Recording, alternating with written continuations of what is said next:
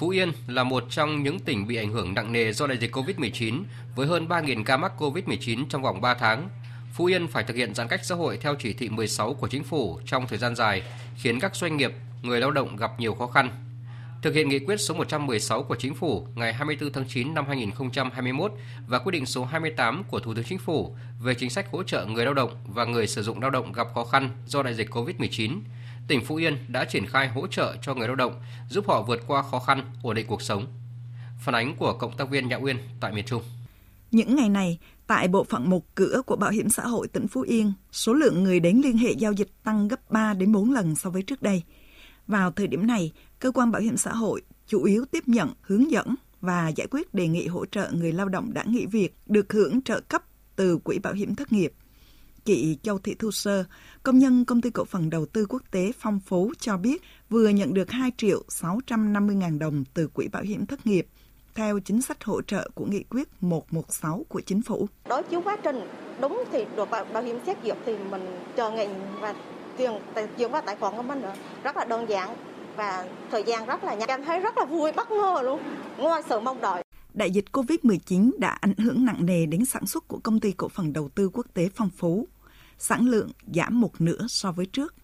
Vì thế, các chính sách hỗ trợ kịp thời của chính phủ theo Nghị quyết 68, Nghị quyết 116 đã giải quyết phần nào khó khăn cho người lao động.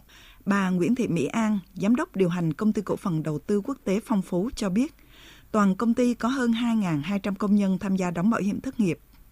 Theo nghị quyết 116, người lao động được hỗ trợ tổng cộng 4,5 tỷ đồng. Đến nay, Bảo hiểm xã hội tỉnh Phú Yên đã giải quyết đợt 1 được hơn 60%. Với cái nguồn hỗ trợ này thì cũng tạo một cái động lực rất là lớn và thuận lợi cho ờ, doanh nghiệp ờ, hoạt động sản xuất kinh doanh ờ, đỡ bớt cái gánh nặng cho đơn vị và công nhân một phần là yên tâm vào cái hoạt động sản xuất của đơn vị hơn. Chia sẻ khó khăn với người lao động, Bảo hiểm xã hội tỉnh Phú Yên đã thực hiện đúng, đủ, nhanh và an toàn nhất cho người lao động. Người lao động sẽ nhận tiền hỗ trợ qua tài khoản ngân hàng. Đối với những người chưa có tài khoản, sẽ được nhân viên ngân hàng hướng dẫn mở tài khoản tại quầy trong Bảo hiểm xã hội tỉnh. Ông Trần Văn Toán, Giám đốc Bảo hiểm xã hội tỉnh Phú Yên cho biết. Trách nhiệm của cơ quan bảo hiểm xã hội trong cái việc triển khai này. Yeah.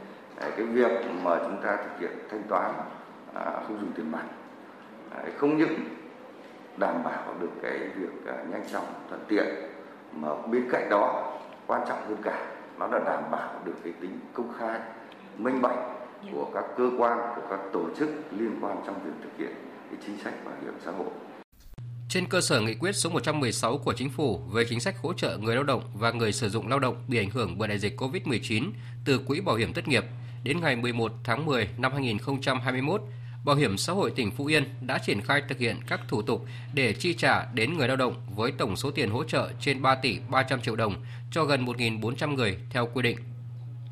Theo Bảo hiểm xã hội tỉnh Phú Yên, để chính sách hỗ trợ theo nghị quyết số 116 của chính phủ kịp thời đến tay người lao động – quy trình thủ tục được Bảo hiểm xã hội tỉnh Phú Yên thực hiện đơn giản, thuận lợi, nhanh nhất cho người nhận. Đơn vị đã thành lập ban chỉ đạo nhằm triển khai tổ chức thực hiện các bước theo quy trình, nhất là nguồn dữ liệu để xác định đúng đối tượng cũng như mức hưởng.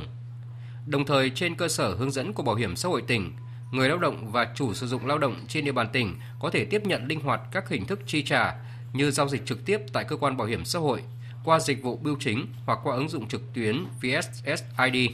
Trong quá trình thực hiện các thủ tục chi trả, Bảo hiểm xã hội tỉnh Phú Yên cũng khuyến khích người lao động nhận tiền hỗ trợ qua tài khoản ngân hàng để vừa đảm bảo kịp thời, minh bạch và thuận lợi, vừa đáp ứng chủ trương không dùng tiền mặt của chính phủ. Ngoài ra, thông qua việc nhận tiền hỗ trợ qua ngân hàng của người lao động cũng sẽ đảm bảo tốt các quy định về phòng chống dịch COVID-19 của địa phương hiện nay.